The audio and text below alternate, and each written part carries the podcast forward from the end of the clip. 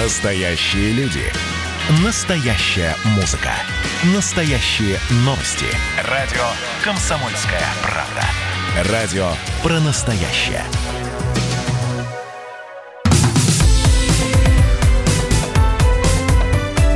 Как дела, Россия? Ватсап-страна! Вы слушаете радио «Комсомольская правда». Антон Челышев у микрофона. Говорим на главные темы дня сегодняшнего. Уже в следующем 2021 году мир ждет бакса-апокалипсис. Обрушение американской валюты. Такой прогноз со ссылкой на экономиста исследовательского центра при Ельском университете Стивена Роуча опубликовало международное деловое издание Bloomberg.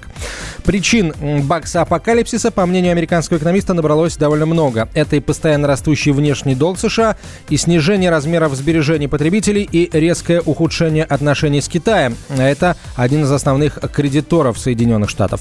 А, кроме того, нынешний президент Соединенных Штатов Дональд Трамп рассорился со всеми, с кем только можно. Ругается, в частности, с Германией, постоянным и достаточно верным партнером США. Кроме того, а, развязал борьбу с международными организациями и альянсами, которые всегда поддерживали Вашингтон и укрепляли влияние Штатов в мире. В частности, резко ухудшились отношения со Всемирной торговой организацией. Все это ослабляет и сами эти организации, и Соединенные Штаты. А здесь добавились еще и COVID-19 и беспорядки, которые произошли после э, смерти во время задержания Джорджа Флойда. На прямой связи со студией финансовый аналитик, трейдер Степан Димура. Степан Геннадьевич, здравствуйте. Добрый день. Вот а, как вообще стоит относиться к подобного рода а, прогнозам, даже если они исходят из а, Соединенных Штатов, и, может быть, даже в особенности, если они исходят из Соединенных Штатов, прогнозов, по которым вот доллар в следующем году начнет падать? Ведь человек доверчивый решит, ага, если он в следующем году начнет падать, значит, надо в этом году его продать, ну или там быть готовым его продать на пике. Ну и, соответственно, кто-то от доллара избавится, кто-то, например, доллар а, приобретет, и, в общем, как все это отразится на курсах валюты, в целом на стабильности мировой финансовой системы? Ну, вопрос, конечно, интересный. Особенно мне очень понравились аргументы, которые приводит Блумберг. Э, ну, я даже не знаю. Ну, взять аргумент с Китаем, да, или что там США, ослабляя их влияние в мире, ослабляет. Угу. Ну, во-первых, э, Китай, ВТО, все это очень сильно ослабляло Э, экономику США. То есть она оказалась такой пустотелой, потому что производился офшоринг э, рабочих мест высокооплачиваемых. Соответственно, весь мультипликатор оставался в, странах там, третьего мира. Сейчас американцы это все исправляют. Поэтому Китай это не тот соперник для США, понимаете. Ведь что такое гегемон? Что есть у США? У них есть мощнейшая экономика, финансовая система, политическое влияние. Ну и, разумеется, 12 авианесущих группировок. Поэтому аргументы такие, знаете, ну, как вам сказать, ну, Петросянщина, короче, например. Угу. В пользу вот, бедных а... и глупых. Ну да, потому что, понимаете, когда в экономике начинаются мировые проблемы, да, доллар всегда укрепляется очень сильно, потому что в мире огромная короткая позиция по доллару, потому что 60% всего долга в мире, оно номинирован, э, долг номинирован в долларах. Соответственно, у вас проблема в экономике, долг обслуживать не можете, вам нужна валюта, в которой номинирован этот долг. Вот и все. Поэтому прежде чем доллар развернется, начнет умирать, нас ждет еще великолепие доллара в течение года, скажем так. А потом в 21-м, да, действительно может развернуться, но эти причины, которые перечислил Блумберг, на мой взгляд, никакого отношения к этому не имеют в принципе. Хорошо, тогда ваш личный прогноз относительно э, ситуации на, э, в мировой валютной э, системе, куда качнутся доллары, евро и, соответственно, э, куда из-за этого последует рубль? Ну, смотрите, по рублю у меня точка зрения уже много лет не меняется, дна у рубля нет. Каждый раз, когда рубль нащупывает локальное дно, снизу стучат, получается новое дно. Пара евро-доллар, ну, первая цель старая, у них 0,87, паритет уже сделали практически. Дальше 0,65, если сможет сходить. А потом вот начнется смерть доллара. Действительно, это будет такой хаос в экономике. Потому что американцы, я думаю, либо в следующем, либо в 2021 или 2022 году просто объявят дефолт по своим долгам. Да, и э, когда говорят, что Китай там крупнейший должник США, это, во-первых, не так, потому что США китайского долга где-то 1,6-1,7 триллиона долларов. Это и коммунистический долг, и имперский долг Китая, который Китай признал. Это первое. Второе, понимаете, когда вы должны банку миллион долларов, это ваша проблема. Когда вы должны банку 100 миллионов, проблема банка. Вот китайцы попали на эту проблему. И то, что американцы говорят, что они собираются простить китайцам свой долг, они таки это сделают. Очень просто. Они себе могут позволить, понимаете, вот вы, люди, отказываются понимать, что вот в мире есть один гегемон, он может делать все, что хочет. И только, скажем так, традиции и воспитание хорошее mm. позволяют штатам еще как-то этого не делать. А так они могут, в принципе, на колени поставить любую страну легко. Понятно. То есть нам для того, чтобы а, обезопасить себя наилучшим, самым надежным способом, нужно продолжать наращивать авианосную группировку, которой у нас, по сути, пока в принципе нет. Ну, понимаете, нам не с чего ее наращивать, просто не надо играть за все время, играть за, про, за проигрывающую команду, чем любит заниматься наше руководство. Да все. У нас ничего нет, поэтому мы должны лавировать и как-то понимать, с кем сотрудничать. А что ж, это не, не самое, так сказать, э, не самый светлый, не самый позитивный комментарий, но э, что делать, если обстоятельства ну, выглядят именно... Да. За позитивом, да. как говорится, на федеральный канал. Да, других, новость, других новостей у вас для нас нет, понятно. Нет. Да. А, спасибо большое. На прямой связи со студией был Степан Димура, э, финансовый аналитик. Мы продолжим через несколько минут. Друзья, оставайтесь с нами. Радио «Комсомольская правда». Продолжаем разговор о том, что происходит в мире и в России, в частности, на фоне э, пандемии коронавируса. МВД сообщило о сокращении числа э, преступлений на фоне изоляции. Количество зарегистрированных преступлений в России в мае сократилось на 5,5% по сравнению с аналогичным периодом прошлого года, сообщила официальный представитель ведомства Ирина Волк. А, в частности, количество разбоев уменьшилось на 24%, грабежей на 13 фактов, умышленного причинения тяжкого вреда здоровью почти на 9, убийств и покушений на убийство на 2 процента. Кроме того, снизилась преступная активность мигрантов. По словам представителя МВД, иностранные граждане совершили в мае на 11% меньше преступлений, чем в мае 2019. Сократилось и число бытовых преступлений, убийств и покушений на убийство зафиксировано меньше на 28%. Фактов умышленного причинения тяжкого вреда здоровью на 24%, причинения вреда средней тяжести на 13% заявили в МВД. Еще расскажу вот эти последние три цифры. Это по бытовым преступлениям. На прямую связь со студией выходит э, заместитель директора Национального центра по предотвращению насилия Анна Андрей Синельников. Андрей, здравствуйте. А что по данным Национального центра у нас сейчас происходит с домашним насилием? Официально у нас, в общем, никакого всплеска на фоне самоизоляции не произошло. У вас какие сведения? А, добрый день. К сожалению, у нас сведения не такие радужные, как у МВД, потому что, например, а, в том же самом вот прошедшем мае у нас произошел всплеск обращений на всероссийский телефон доверия для женщин, пострадавших от насилия э, в семье.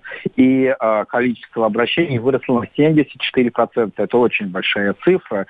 И э, более того, что наши консультантки, которые работают на телефоне доверия, даже не справлялись с таким наплывом и успевали Э, провести полноценные консультации только у 20% позвонивших. Э, поэтому мы вот даже нам были вынуждены с 1 июня перейти на круглосуточный режим работы э, для того, чтобы помочь как можно больше количеству женщин. А вот у вас есть информация, люди, которые обращались к вам, да, женщины, они пытались параллельно обращаться, там, жаловаться в полицию? Если да, то какой была реакция правоохранительных органов? Большинство, более 70% не обращались вообще в полицию. Почему? Потому что ну, во-первых, потому что они не верили в том, что полиция что-то может сделать, а во-вторых, у них уже был опыт негативного такого обращения в полицию, когда приезжала полиция, ничего не сделала, и ситуация только ухудшилась. У нас было также много обращений от женщин, которые были в растерянности, не знали, могут ли они вообще, например, уйти потому что многие мужчины угрожали им, что вот ты сейчас уйдешь от меня, а я вызову полицию и скажу, что ты нарушила режим самоизоляции. Mm-hmm. И не объявление полиции в самом начале вот этого периода о том, что э, пострадавшие и находящиеся в такой ситуации э, не будут нести наказание за нарушение режима самоизоляции, конечно, сыграло на руку таким вот агрессорам, да, потому что подобные разъяснения МВД дало только 27 мая.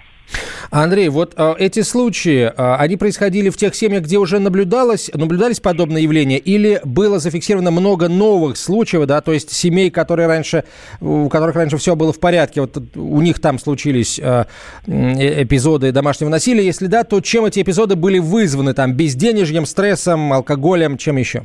Ну вот э, смотрите, по данным а, нашего опять российского телефона доверия, у 70% женщин, э, которые дозвонились, а, ситуация стала хуже для тех, у кого уже было, было в семье насилие. И примерно где-то 4-5% а, домашнее насилие во время периода самоизоляции началось.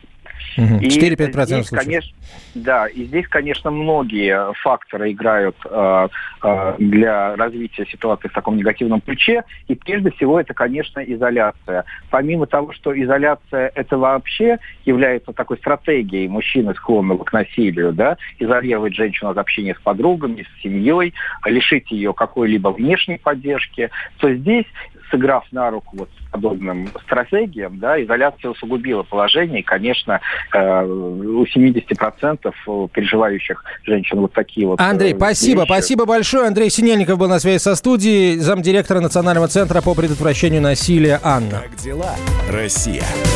Ватсап-страна! Ну что вы за люди такие? Как вам не стыдно? Вам по 40 лет. Что у вас позади? Что вы настоящем? Что впереди? Опомнитесь, пока не поздно. Вот вам мой совет. Ведущие нового утреннего шоу на радио «Комсомольская правда» уже совсем взрослые люди, но ведут себя порой.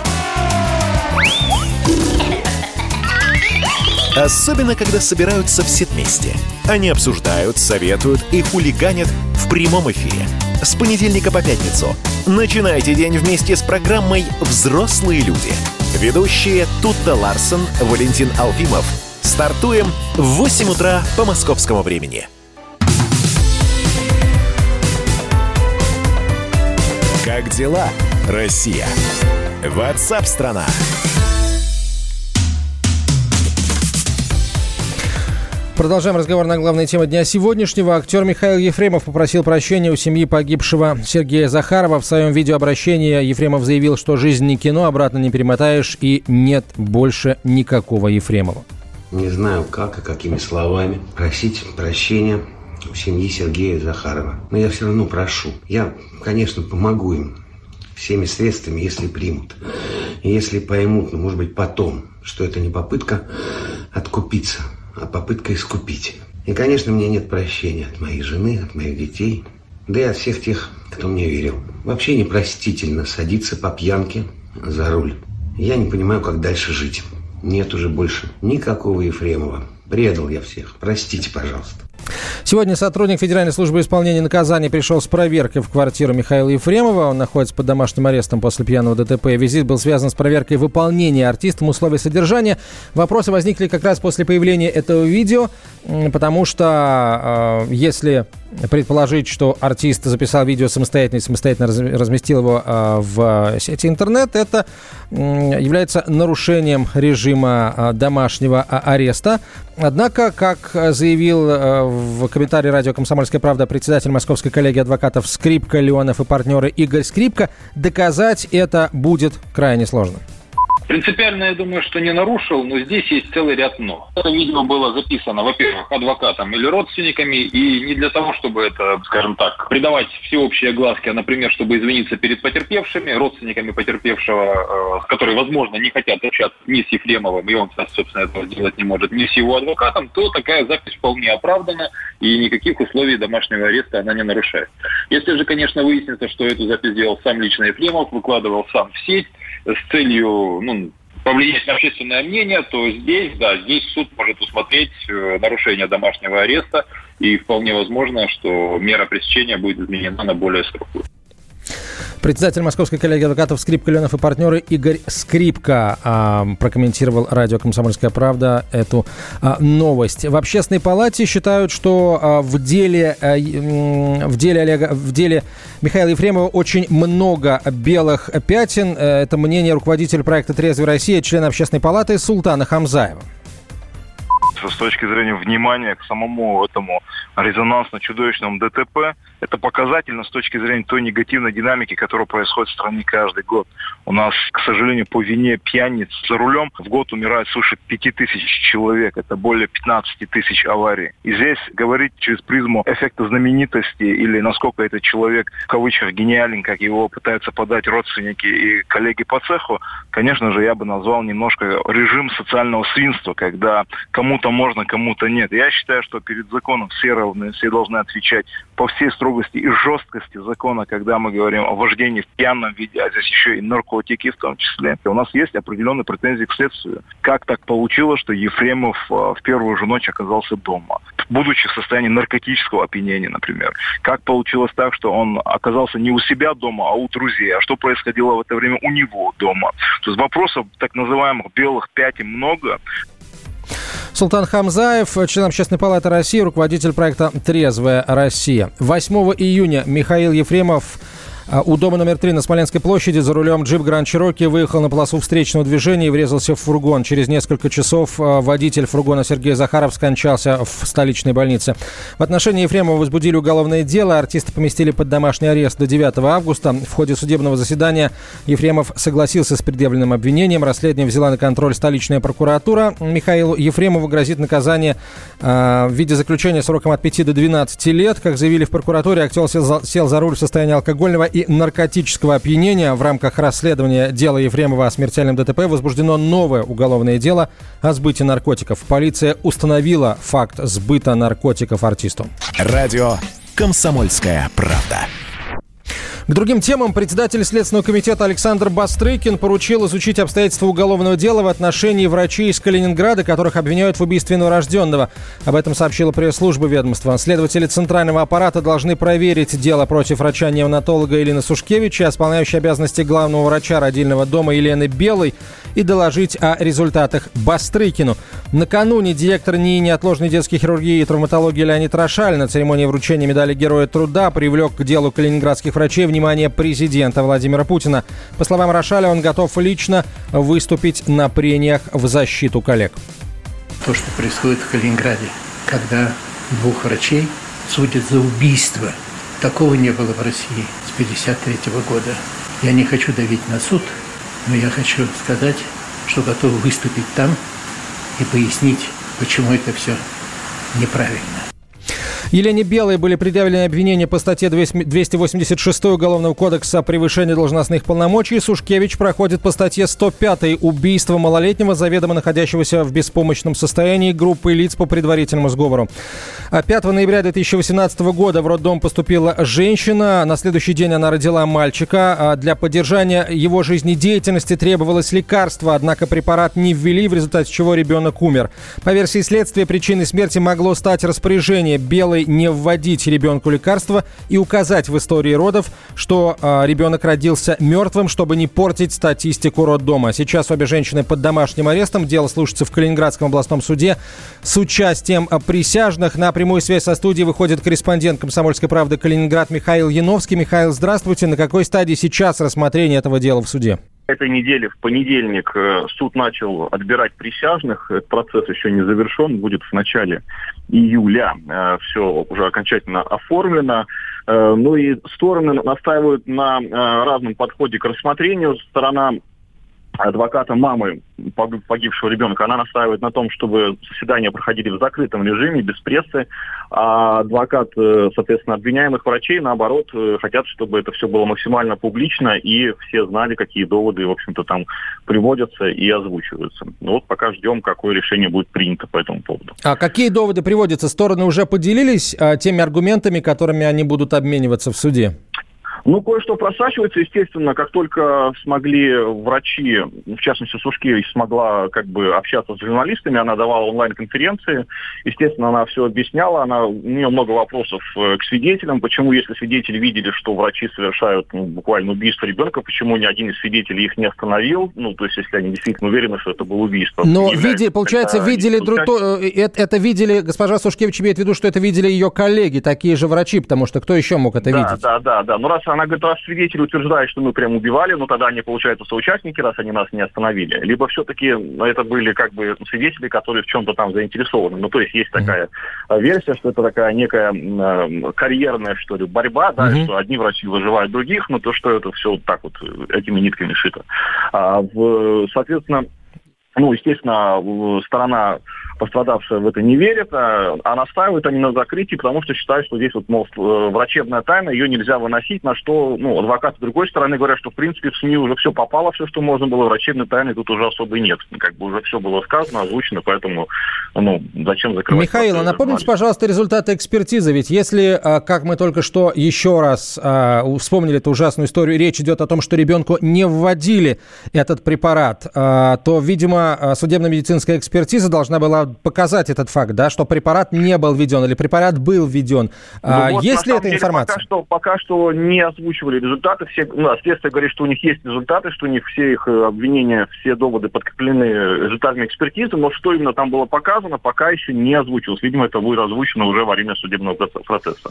Но вообще вот это э, и, э, и выступление господина Рошали, и последовавшее за этим поручение председателя Следственного комитета Александра Барстрыкина изучить еще раз обстоятельства уголовного дела, вот в Калининграде э, как было воспринято и медицинским сообществом, и, конечно, сторонами, участницами, участницами этого э, процесса, э, ждут ли все каких-то радикальных изменений в подходах Следственного комитета к этому делу, или э, дело было в принципе громко, я полагаю, что внимание э, федерального, опять же, главка СК было приковано, в том числе и, и раньше было приковано к этому делу?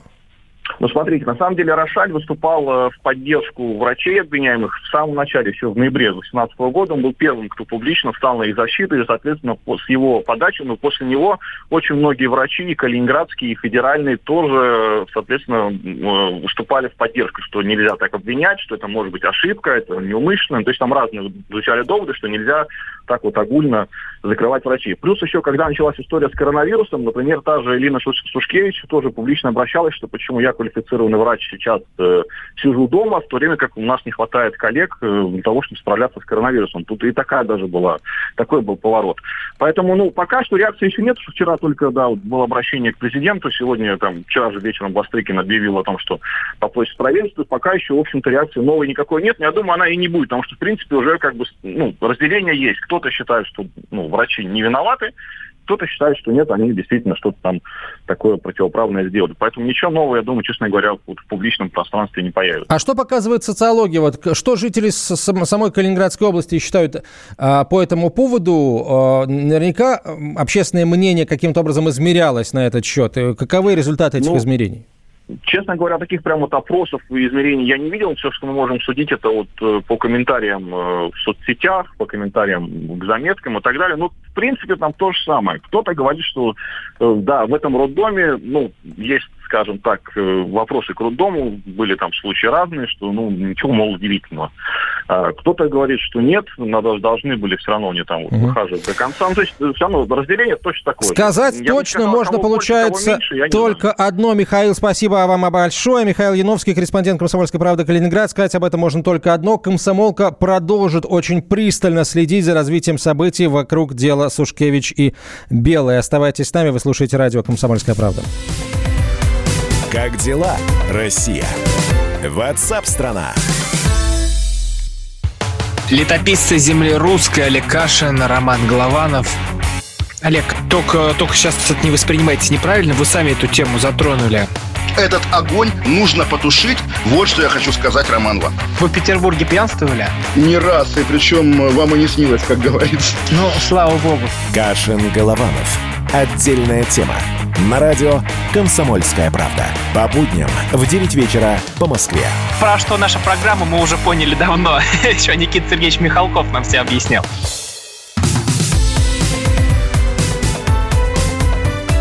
Как дела, Россия? Ватсап-страна! Продолжаем разговор на главные темы дня сегодняшнего. Антон Челышев у микрофона. Президент Соединенных Штатов Дональд Трамп заявил, что ему удастся объединить страну, охваченную протестами. Об этом американский лидер рассказал в эфире телеканала Fox News. Ему задали вопрос, является ли он лидером, способным объединить США. Я определенно так думаю и надеюсь на это, э, заявил э, Дональд Трамп. На прямую связь со студией выходит доцент финансового университета при правительстве России, политолог-американист Геворг Мирзаян. Геворг Валерьевич, здравствуйте. Добрый день. А, сможет ли Трамп объединить страну? Ну, условно говоря, а, давайте э, рассуждать так. А, каковы его шансы сейчас на переизбрание и а, каковы перспективы этих самых шансов его на, а, ну, ближе, ближе к делу, что называется?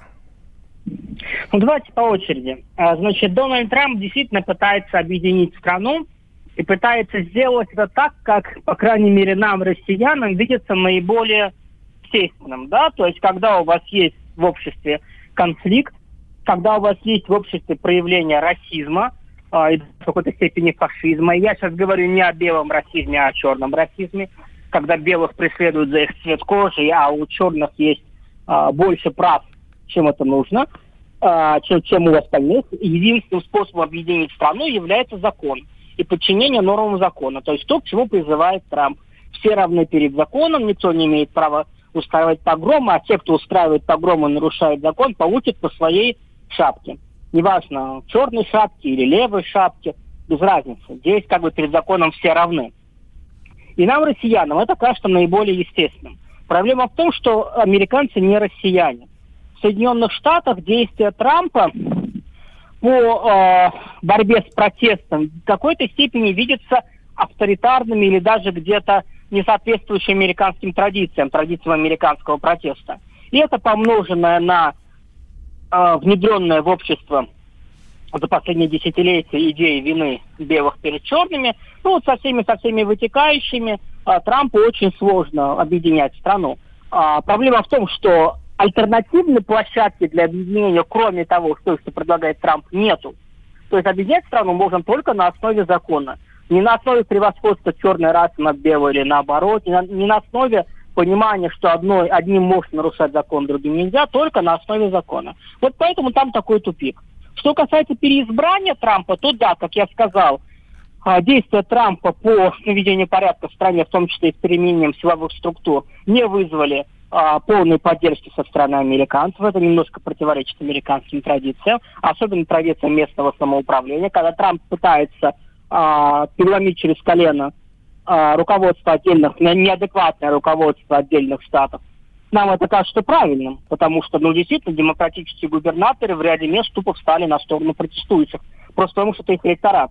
Левый антифа и афроамериканское население – электорат демократической партии. Мэр Миннеаполиса не мог не рыдать перед золотым гробом наркомана, потому что иначе бы его не поняли его черные избиратели. А, вот, то есть нам э, кажется, что Трамп делает все правильно. Но, как я сказал, американское общество в этом плане не согласно. Поэтому рейтинг Трампа проседает сейчас. Я сейчас говорю не просто о социологии, я говорю об букмекерских ставках. Они проседают, Трамп сейчас уступает Байдену, но впереди еще очень много времени. И далеко не все, не, не, не все слова еще в рамках предвыборной кампании сказаны. Еще до конца не раскручено э, украинское дело Байдена. То есть сам Рудольф Джулиани просто разминается пока еще. Еще вопрос стоит, как будет себя вести экономика, потому что американцам важны экономические показатели. Если Трамп удастся перезапустить экономику, то его шансы на переизбрание резко подымутся. А, еще даже непонятно, как чем завершат эти протесты протесты. Вот, кстати, да, Георгий Валерьевич, вот если позволите, а, даже не, не то, чем завершатся эти протесты, а то, чем, как они отразятся на вообще а, будущих каких-то а, условиях, в котором придется жить американцам, я имею в виду сейчас всех там белых американцев, черных, а, а, латино и так далее. Вот а, не, не получится ли так, что теперь, а, я не знаю, там несколько раз в неделю должен, будет, а, там, так, так сказать, официальная целая целование черного ботинка белым американцам, да, или что-то вот в этом роде, или заковывание в цепи, или наступание а, коленом на шею э, белому американцу, а еще лучше шерифу, да, э, самым там распоследним преступником из числа темнокожих? Ну, нет, что до этого маразма все-таки не дойдет. Давайте так, нынешние протесты не являются чем-то уникальным в истории США. Были протесты в 90-е годы, были, был и Фергюсон, и везде власти делали ставку на то, что протест в какой-то момент выдыхался. Ну, черные там и левые, их, они уставали все громить, они уже затарились в местных магазинах и шли там, в общем-то, пропивать, бухать и колоться э, со всего того, что они сделали. Так что, в общем, э, скорее всего, эти протесты сойдут на нет, но проблема-то в том, что они повторятся, понимаете. А, причина протестов, а именно неправильно, скажем так, отказ афроамериканского населения штатов большей его части от интеграции в американское общество и культивирования в нем комплекса, и культивирования в белых комплекса вины, а, а у афроамериканцев комплекс, комплекса исключительности перед законом. Все вот это дело, помноженное на новые явления в американском обществе, такие как очень серьезное социальное расслоение и очень серьезное партийное расслоение, когда, в общем-то, условно говоря, традиционные демократы стали левыми демократами, традиционные республиканцы, центристские, стали правыми республиканцами, найти компромисс между ними на порядок сложнее. То есть все это является серьезнейшими катализаторами протеста, который превращает, потому что традиционный для Америки протест ну, Америка построена на протестах, это для нее нормально, в погромы и массовые беспорядки. И то, что вообще-то произошло в Сиэтле, но я что-то давно не припомню, чтобы такое было. Спасибо большое, Георг Валерьевич. Георг Мирзаян был на прямой связи со студией, доцент финансового университета при правительстве России, политолог-американист. Радио «Комсомольская правда». С 2021 года на премию «Оскар» за лучший фильм э, будет представлено ровно 10 номинантов. Раньше их количество было всегда разным, сообщается на сайте Американской киноакадемии. Кроме того, обновятся стандарты отбора картин. Они должны способствовать тому, чтобы все голоса были услышаны и отмечены, следует из э, сообщения. На прямую связь со студией выходит корреспондент «Комсомольской правды» Денис Корсков. Денис, э, добрый день. Как следует воспринимать этот сигнал, особенно вот эту часть? о том, что все голоса а, должны быть услышаны и отмечены. То есть, получается, если взять, например, 2020 год, то получается, что обязательно там по итогам этого года должен быть снят фильм о погромах и фильм о коронавирусе. Нет, нет. Там, насколько я понимаю, ситуация в том, что они хотят э, diversity, так называемое, разнообразие. То есть это значит, что, скорее всего, там буд, будут требовать, чтобы были фильмы, снятые женщинами, то есть по новым правилам, да, следу, э, когда будут в следующий раз вручать Оскары. Э, вот, будут фильмы, снятые чернокожими, вот к этому все идет. То есть Американская киноакадемия пока не объявила, чего она планирует делать на самом деле. Она э, хочет, чтобы были услышаны голоса меньшинств, вот чего она хочет. И хочет, э, вот это требование, что 10 фильмов теперь будут номинироваться, строго 10 фильмов, а, это даст возможность номинировать такие маленькие, независимые, скромные фильмы, а, ну, типа «Паразитов». Да? Вот считается, что фильмы «Паразитов» в центре внимания. Раньше, когда номинировалось пять фильмов, они бы не могли попасть. А тут они мало того, что попали, они еще и получили главный Оскар. Вот именно за счет расширения числа номинаций. Вот. И поэтому, да, 10 номинаций, куда будут включены 10, 10 фильмов в номинации «Лучший фильм», куда будут включены, видимо, в приказном порядке фильмы, снятые женщинами, фильмы, снятые чернокожими, фильмы о проблемах чернокожих, женщин, геев, лесбиян. И качество, получается, и отойдет на второй план. Ну, смотрите, вот в, в Европейской киноакадемии она уже требует, чтобы в категории «Лучший дебютный фильм», она вручает Евро-Оскары, такие есть, э, э, условно их называют, они требуют, чтобы в категории «Лучший дебютный фильм» э, половина фильмов были сняты женщинами. Вот как хочешь. Вот у них теперь такое новое правило, вот как хочешь, э, качественные, некачественные, ну, половина фильмов должна была быть снята женщинами или даже больше. Mm. Вот чтобы только женщины могли получить э, э, шанс вот как бы выдвинуться и вот это вот типа, ну, в общем, угнетенная часть кинематографии. Известной, она... известной дорогой идем, да, известной. Да, да, да, да. Спасибо, Денис. Спасибо, Денис Корсков, корреспондент «Комсомольской правды» был на прямой связи со студией. С 2009 года в категории «Лучший фильм» номинировались не более 10 фильмов, при этом число номинантов могло быть и меньше. Так, например, в прошлом году было 8 претендентов, а в 2018 и 2020 годах по 9.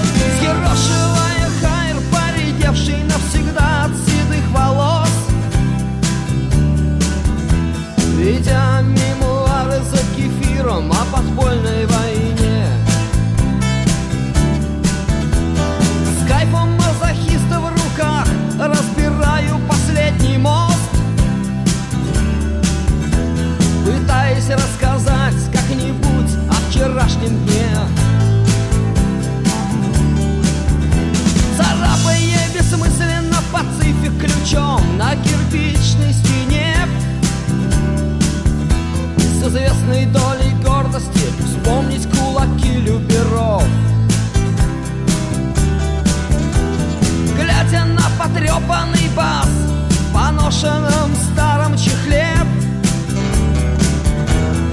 Хочется напиться в говно И выдать пару старых хитов.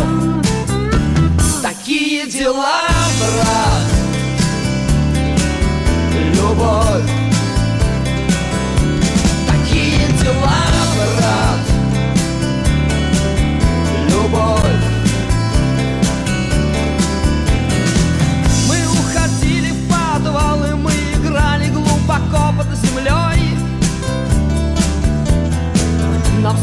Траверса, мы пили электрический чай. Мы посылали наверх парламентера за вином, за хлебом и за травой.